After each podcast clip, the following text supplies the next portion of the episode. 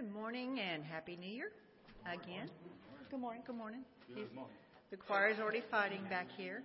Uh, just want to welcome everybody to Community Baptist Church. See a lot of visitors this morning. We're glad you're here. Um, as always, we ask that you take the maroon or red folders at the end of each chair and sign those and pass them down so other people can sign those for you. Um, a couple of announcements today um, for the new deacons and all the other deacons. We have a deacons meeting today at three thirty. If you'll look on the back of your bulletin, boy, do we have a lot of things going on right now. Just a couple things to mention. Volleyball starts tonight. So if you would like to come and play volleyball, I heard a yay back here. Volleyball starts at five o'clock. So if anyone can stay right after our worship service and help pick up chairs, we would greatly appreciate that. So volleyball tonight at five. Also, the bin over here, the blue bin, that's where you'll drop your um, items for the homeless. We are starting our partnership with the King's Kitchen, and we are collecting winter coats, winter sweaters, anything that you have in your closet that you no longer wear. Please bring those and drop them in that blue bin, and we'll distribute those to King's Kitchen at the end of this month. This is the first uh, time we're going to do our commodity day out here. Miss Jerry, how you doing on crock pots? You're good? This is going to be a huge endeavor for Community Baptist Church, and from Christian Outreach, we thank you. So if you have any time on Tuesday, um, the truck from Louisville will get here about nine thirty, and we will start doing the boxes. Our giveaway for the two hundred fifty senior citizens will be from eleven to one. So if you have any spare time on Tuesday, please come out and help us. Are you okay on volunteers also, Miss Jerry?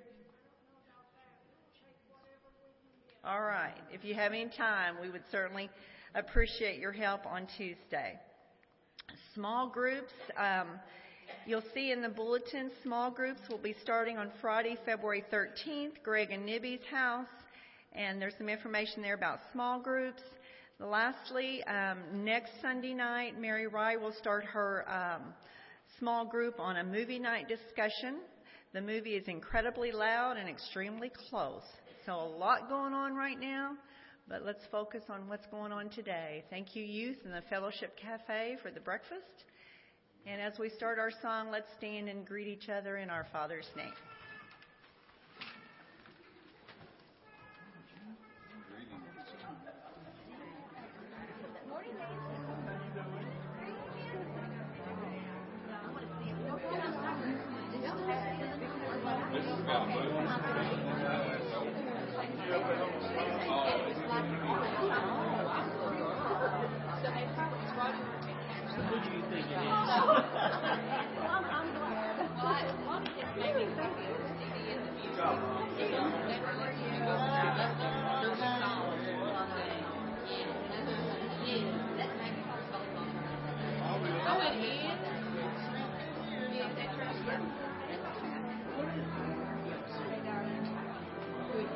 I noticed I didn't get the invite back.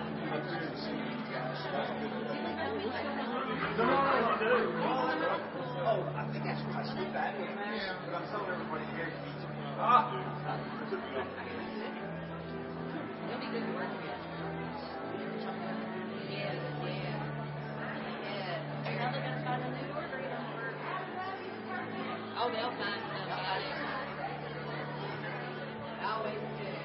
Is that over a close room? Mark, leave it down so they can see over there.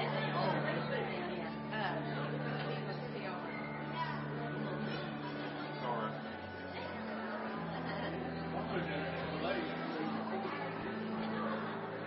After the baptism, you at least right here at noon. Oh, yeah. Oh, yeah.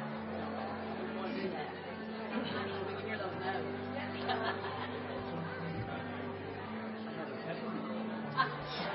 love my. Oh, I love my. Thank you. Mark. She put it in. Mark. You can just put it in. You put it in. You can put it in. No matter. Yours has a place for.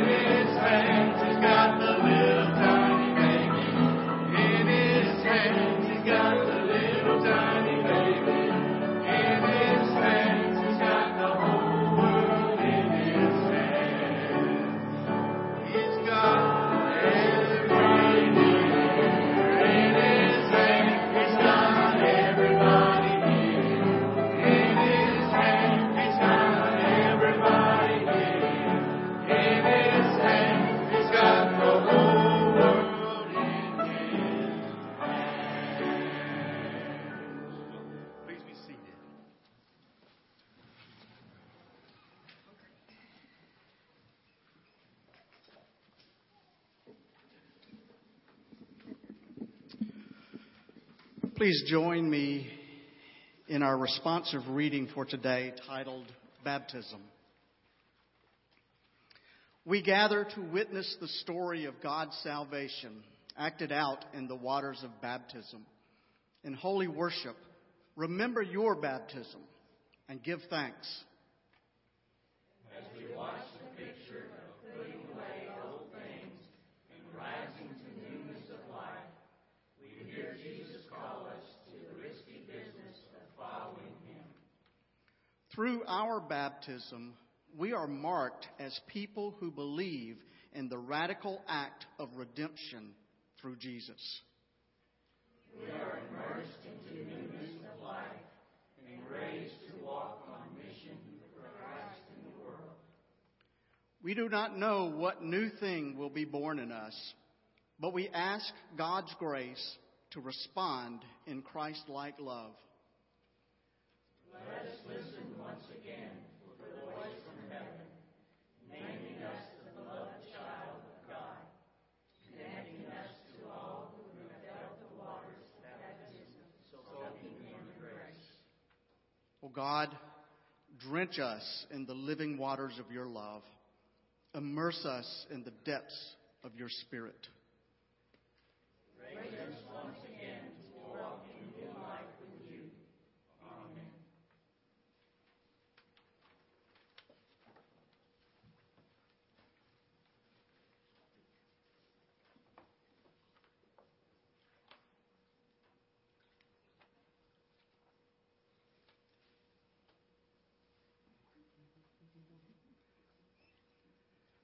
This is Sarah Carroll.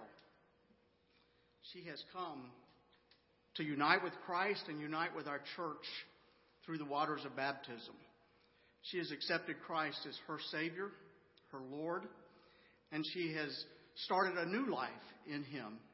The Spirit of God now lives within her, and it is such a wonderful blessing for her, for her life, and it is such a wonderful privilege for me to baptize her in the name of the Father and the Son and the Holy Spirit.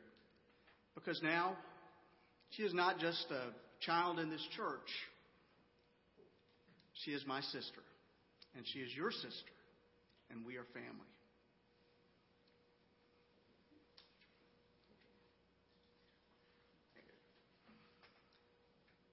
Sarah, upon your profession of faith in Jesus Christ, I baptize you in the name of the Father, and of the Son, and of the Holy Spirit. Amen. Amen. Here there is much water. What doth hinder you from being baptized?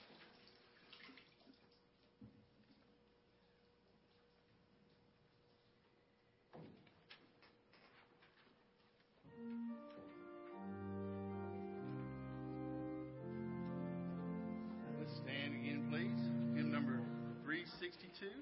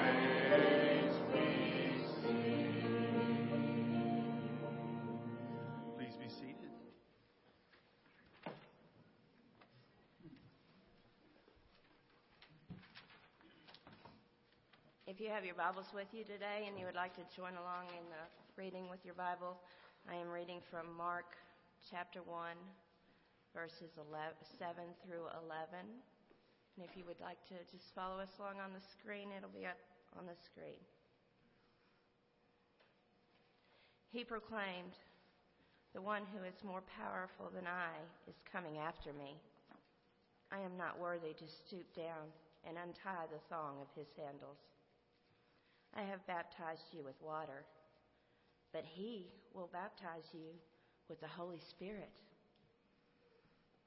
In those days, Jesus came from Nazareth of Galilee and was baptized by John in the Jordan.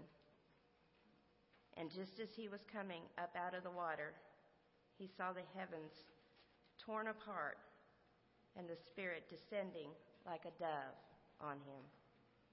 The voice came from heaven, "You are my Son, the Beloved. With you I am well pleased." This is the word of the Lord. Thanks be to God.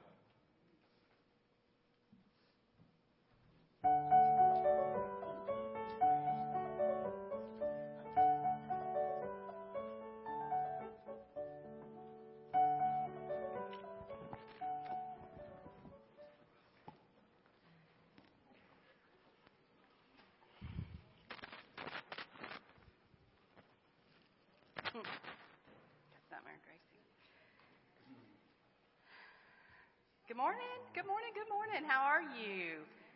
Did y'all just witness something new and exciting? Isn't that exciting about Sarah?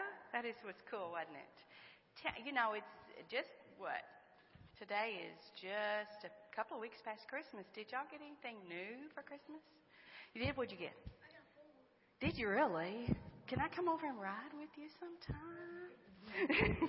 What'd you get new? Fun. I love bicycles. What'd you get?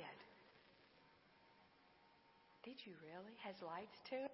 Are you having fun with all your new stuff? It's neat to get new. Well, it's good to get new things. And don't you love to wear new clothes when you get on? It feels so good when you put them on and stuff.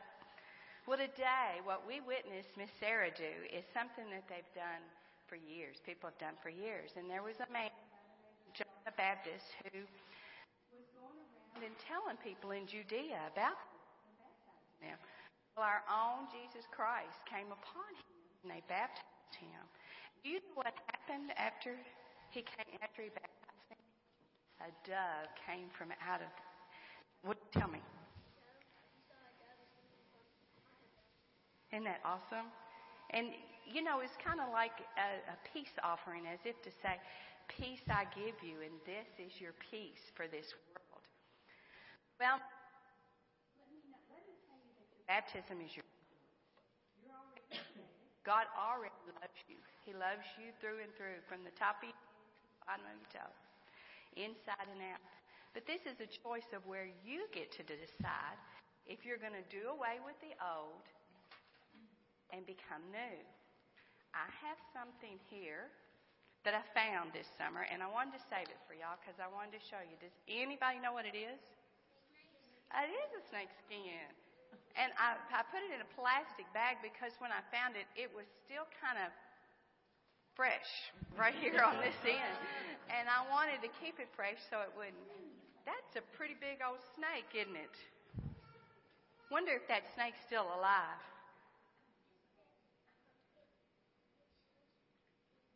It shed its skin. You're right. So this is his old skin that he left behind, and he's new. Well, baptism is something like that. You shed your old, and you put on a new, a new Christian outfit. Now, how do you think people recognize you as a Christian? Now, you know, if you see a police officer, if you saw him in his street clothes, you wouldn't know who he was. But if he had on his uniform, you'd know he's a police officer. If it was uh, a doctor, you would know he was a doctor by what he would. If it was a nurse, you would know it. So what can you do so that people will know that you are a Christian? You still look the same. You still act. You still are the same, but there's going to be something different. So, but what, Gracie? You won't. You won't act the same, and you know who will notice it? Are those people that you come in contact with every day, the people at school, the people at, in your neighborhood, and the people that you don't even know. So let us pray for our new life, and we'll start to, with our new things that we love.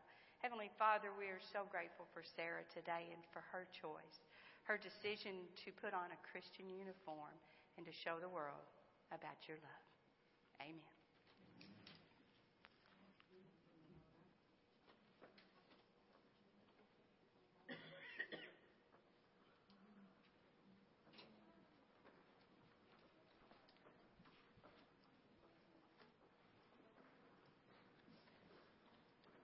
Offer to our hymn is on page three sixty-four. Let's stand and sing, please.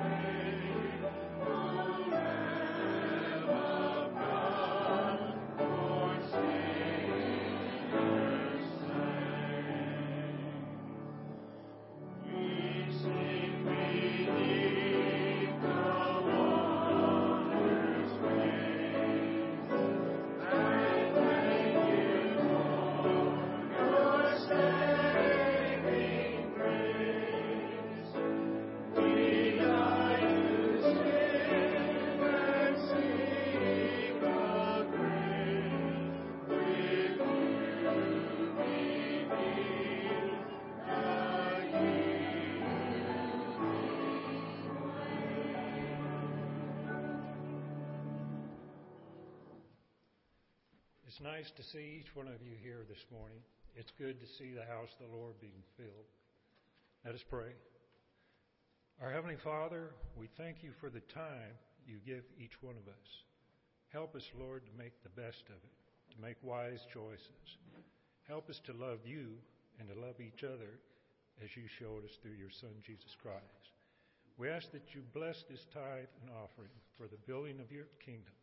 These things we pray through Jesus Christ, our Lord and Savior. Amen.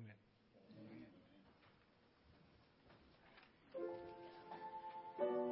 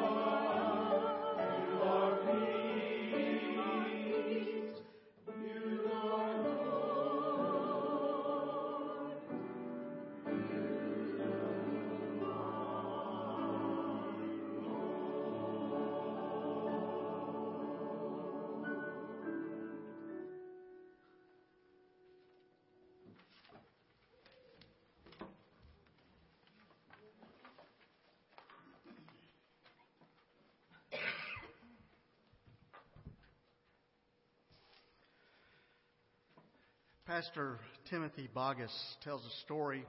He says it's a true story about a mother who was at home with her two young daughters one afternoon, and everything seemed to be fine until the mother realized that the house was very quiet. And as any parent will know, a quiet house in the middle of the daytime can only mean one thing. The kids are up to no good. So she quietly walked into the girls' bedrooms and didn't find them there. And then she heard the sound of whispering, followed by the flushing of a toilet. So she followed the sound and, and realized that it was coming from her bathroom. Whispers, flush. Whispers, flush. Whispers, flush. So she poked her head into the bathroom so she could see her daughter standing over the toilet. Whispers, flush. Whispers, flush. One of them was holding a soaking wet Barbie doll by the ankles, and the other one had her finger on the handle.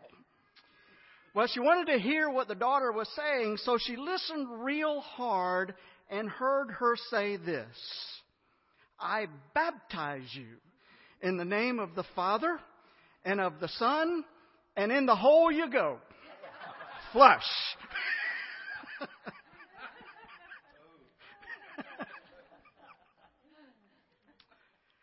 Let's talk for a few minutes this morning about baptism in the name of the Father and of the Son and of the Holy Ghost. One of the most confusing doctrines of our faith is the doctrine of the Trinity. The idea that God comes to us somehow in three different persons. God the Father, God the Son, and God the Holy Spirit, or the Holy Ghost, if you will. To some, even within the church, it sounds very confusing that God exists in three forms, in three persons, but is still one being. And those little girls were right in one respect, for we do use this time-honored formula when we baptize people like Sarah Carroll. We did that just a few moments ago. In the name of the Father, and of the Son, and the Holy Spirit. The Trinity is an essential part of our faith. We even have a special Sunday set aside in the church calendar designated as Trinity Sunday. It's the Sunday right after Pentecost. And I'm told that it is the Sunday that most pastors take off on vacation more than any other Sunday except for Vacation Bible School. And it's it, it's not really a Sunday which pastors look forward to preaching. I mean, after all, it's our job to explain the Scriptures, and, and and some things are just hard to explain, and the doctrine of the Trinity is one of those things.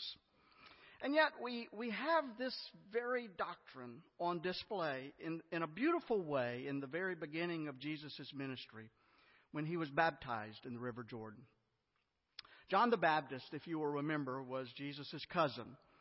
And John was out in the wilderness preaching about the coming Messiah.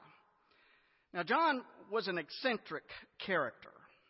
His clothing was made of camel's hair and had a leather belt around his waist, and his diet consisted of locusts and wild honey. Of course, maybe he was just a little ahead of his time. We, we could say today that he was into organic food and simply was committed to a lifestyle of simplicity.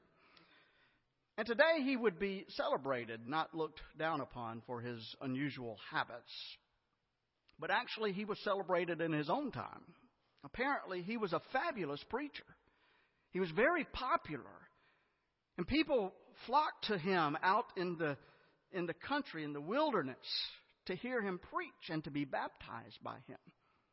He never went into the cities. He always stayed near the river because his main purpose was to baptize people who were repentant. In fact, that's what he was doing as we open today's lesson from the Scripture. So John's purpose was to prepare the way for the Messiah, and his message was repent, because the kingdom of heaven has come near. Now, the Jewish people were looking for someone to deliver them from the oppressive hand of the Roman Empire and to, to make things right in their land. And And some people thought that maybe John was that person, the Messiah. Maybe he was the one who would deliver them. But John made it very clear that he was not the Messiah. In fact, he said, "After me comes the one who is more powerful than I am, the straps of whose sandals I am not worthy to stoop down and untie." And then he said, "I baptize you with water, but he will baptize you with the Holy Spirit." Well, one day as he was baptizing people, John's cousin, Jesus, showed up, and he wanted to be baptized. This is the only time the Bible mentions that John and Jesus met as, a, as adults. But since their mothers, Mary and Elizabeth, were very close, and since they were cousins, I imagine they saw each other quite often as they were growing up. And maybe that's why Jesus was surprised to see his cousin among those who came for baptism. John knew that there was something special about Jesus. He admitted it as much in, in Matthew's version of this story, because Matthew tells us that, that when Jesus came to John to be baptized, John tried to prevent Jesus from being baptized by him. He said, "I need to be baptized by you. What are you doing coming to me?" And of course, theologians have wrestled with that question for centuries. Why is it that the one that we call the blameless, spotless Lamb of God needed to be baptized? Well, he didn't, of course. He was without sin. But we need to be baptized, and he was setting an example for us. And in doing this, he was also identifying himself with the kingdom that John was announcing. But what I want to focus on today is how beautifully this doctrine of the Trinity is portrayed in these few words of Mark's gospel. At that time, Jesus came from Nazareth in, Gaz- in Galilee and was baptized by John in the Jordan. Just as Jesus was coming up out of the water, he saw heaven being opened and the Spirit descending upon him like a dove. And a voice came from heaven saying, "You are my Son, whom I love. With you I am well pleased." Let's think for a moment how God the Father and God the Son and God the Holy Spirit are all portrayed in this simple little story. Let's begin with God the Father. A voice came from heaven saying, "You are my Son, whom I love. With you I am well pleased." The first thing that we see here is a father's love. The voice of God, he, he kind of sounds like a proud papa, doesn't he? "You are my Son, whom I love. With you I am well pleased." I, I, I could see Don and Lisa saying something like that to, to their daughter, Sarah, today. "You are our daughter, and we love you, and we are so pleased that you have committed your life to God." You know, when, when many people think about the characteristics of God, they, they think in lofty terms and use lofty words like omnipotence and omniscience and omnipresence, and, and all of these things are true. But in Jesus' mind, the most important characteristic of God is love. "You are my Son, whom I love. With you I am well pleased. pleased.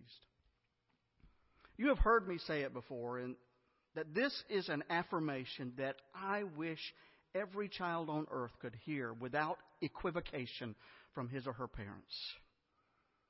"You are my Son. You are my daughter, whom I love. With you I am well pleased." What a difference it would make in the world if every parent would affirm his or her child like that. If that happened, I just I can imagine that, that crime would drop significantly, de- delinquency would drop, even terrorism would all, de- all but disappear. Can you imagine a world in which every child knew for certain that he or she was loved and accepted? Can you imagine a world where no young person felt the need to act out in a destructive way in order to gain the attention or the approval of his or her parents? "You are my Son. You are my daughter, whom I love. With you I am well pleased." It is so important to tell and to show your children that they are loved unconditionally, that they are accepted no matter what, that you are there for, for them, to help them and to support them, no matter where their lives take them. You are my son, my daughter, whom I love, and I am tickled pink to be your parent. But of course, Jesus taught us that parental love is downright puny compared to the love of God, the love that God has for each of us, God's children. Because you see, God's love will never end. And there is nothing that God will not risk to win back God's fallen children. And so the first thing in this story of Jesus' baptism that we see today is the love of God the Father. And then secondly, we also see the humility of God the Son. This is a recurring theme all throughout the New Testament. Christ humbled himself in our behalf. Paul says it so beautifully in, in Philippians chapter two when he said, "In your relationships with one another, have the same mindset as Christ Jesus, who being in the very nature of God did not consider equality with God as something to be used for his own advantage. Rather, he made himself nothing by taking the very nature of a servant, being made in human likeness, and being found in appearance as a man, he humbled himself by becoming obedient to death, even death on a cross." You see, Jesus humbled himself by even coming to the earth. That was a humbling experience, just coming here. He came from glory. And he certainly humbled himself when he allowed himself to be placed on that cross. And John recognized the greatness of Jesus. John wondered, why in the world are you coming to me to be baptized? I need to be baptized by you. But this is the pattern of Jesus' life. He humbled himself to be baptized by his cousin, a rough country preacher with no degree of sophistication at all, just as he later would humble himself to go to a cross. But my friends, it was all for you and for me. You know, humility is a misunderstood quality.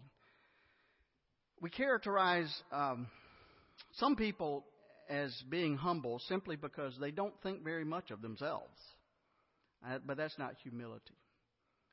They minimize everything that they do in order to curry favor with others. And we like people like that because they make us feel better about ourselves. They make us feel superior. But we don't necessarily respect them because only strong people can really be humble. I like something that Norman Vincent Peale once said. He said, "Humble people don't think less of themselves. They just think of themselves less." I like that. Humble people don't think less of themselves. They just think of themselves less. And, and that was certainly true for Jesus. He knew who he was. He knew that he was the Son of God, but he did not let that get in the way of his service to the least and the lowest. And he was the humblest person who ever lived, only because he was the mightiest person who ever lived. That famous missionary Hudson Taylor was once scheduled to speak in a, in a large church in Australia, and the moderator of the service introduced Taylor in eloquent and glowing terms. He told the congregation about all the things that Taylor had accomplished on the mission field in China, and then he presented him as our illustrious guest. And so Taylor stood quietly for a moment, and then he opened his message with a few heartfelt words. He said, "Dear friends, I appreciate the kind words issued forth in my behalf, but I am far from an illustrious guest. I am only a tiny servant of an illustrious master." My friends, that's humility. That's humility. And that's the kind of humility that ought to characterize every follower of Jesus Christ. And it's not that we see ourselves as doormats for other people to walk all over. We know who we are. We are God's children. But we humble ourselves in service to others. So in this story, we see the Father's love. And we see the Son's humility. And finally, we see the coming of the Holy Spirit. Just as Jesus was coming up out of the water, he, he saw the heavens being opened and the Spirit descending upon him like a dove. The Holy Spirit is the presence of God in our lives. A presence that gives us power and guides us. A presence that comforts us and corrects us. And just like baptism, Christ did not need the Holy Spirit to come upon him. He, he was already filled with the Spirit of God. But we need the Holy Spirit to come upon us. Because it is that Spirit that helps us to be what God wants us to be. There's an old story about a pastor who was greeting folks at the door after the worship service, and a woman came up to him and said, "Pastor, that was a good sermon." And the pastor replied, "Oh, I have to give credit for that to the Holy Spirit." And the woman said, "Oh, no, it wasn't that good."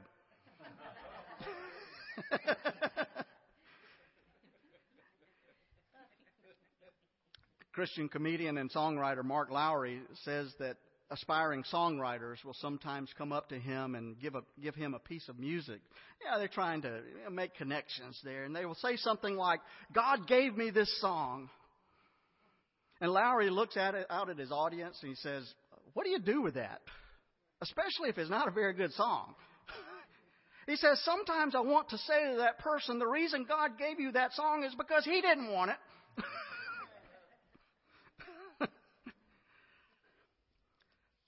John talked about Jesus and said, "After me comes the one who is more powerful than I am, the straps of whose sandals I am not worthy to stoop down and untie." And then he says, "I baptize you with water, but he will baptize you with the Holy Spirit."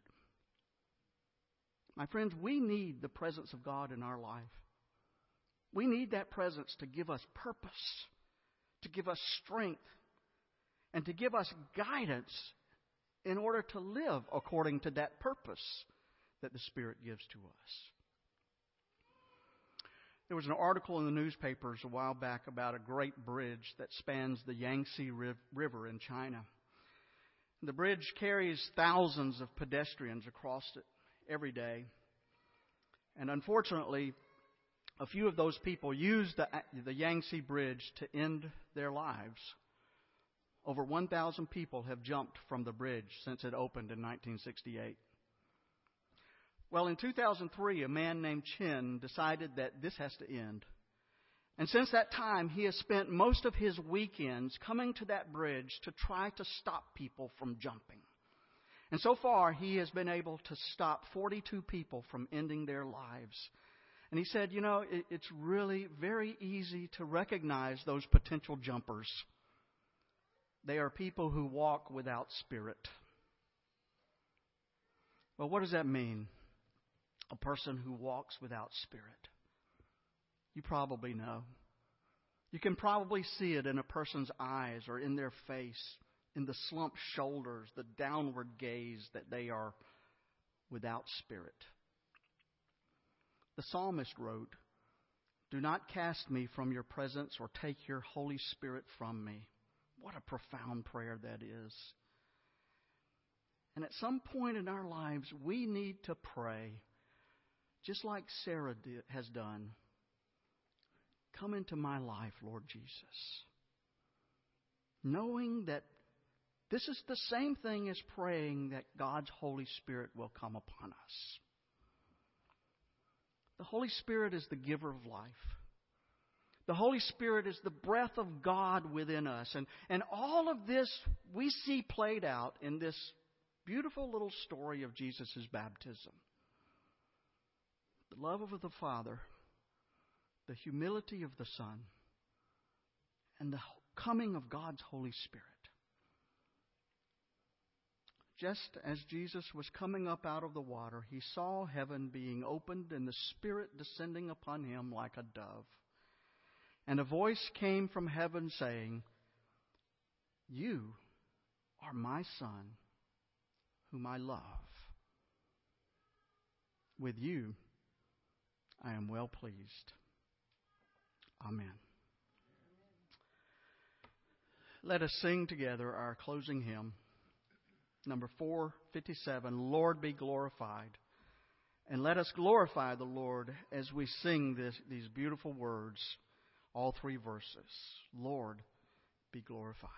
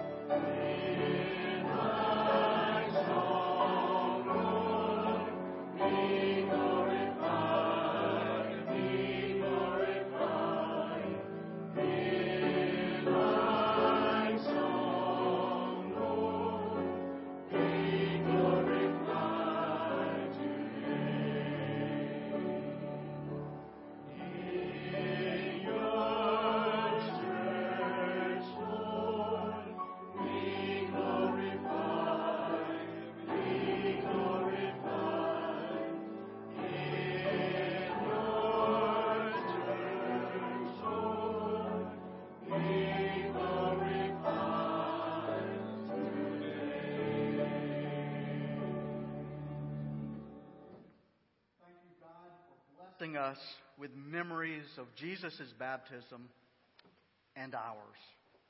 Thank you for removing our reluctance, our doubts, and our fears, and for replacing them with courage and commission.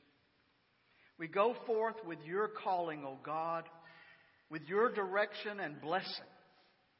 Go with us that we may experience your love and follow your Son, and through the power of your Holy Spirit, proclaim good news to all.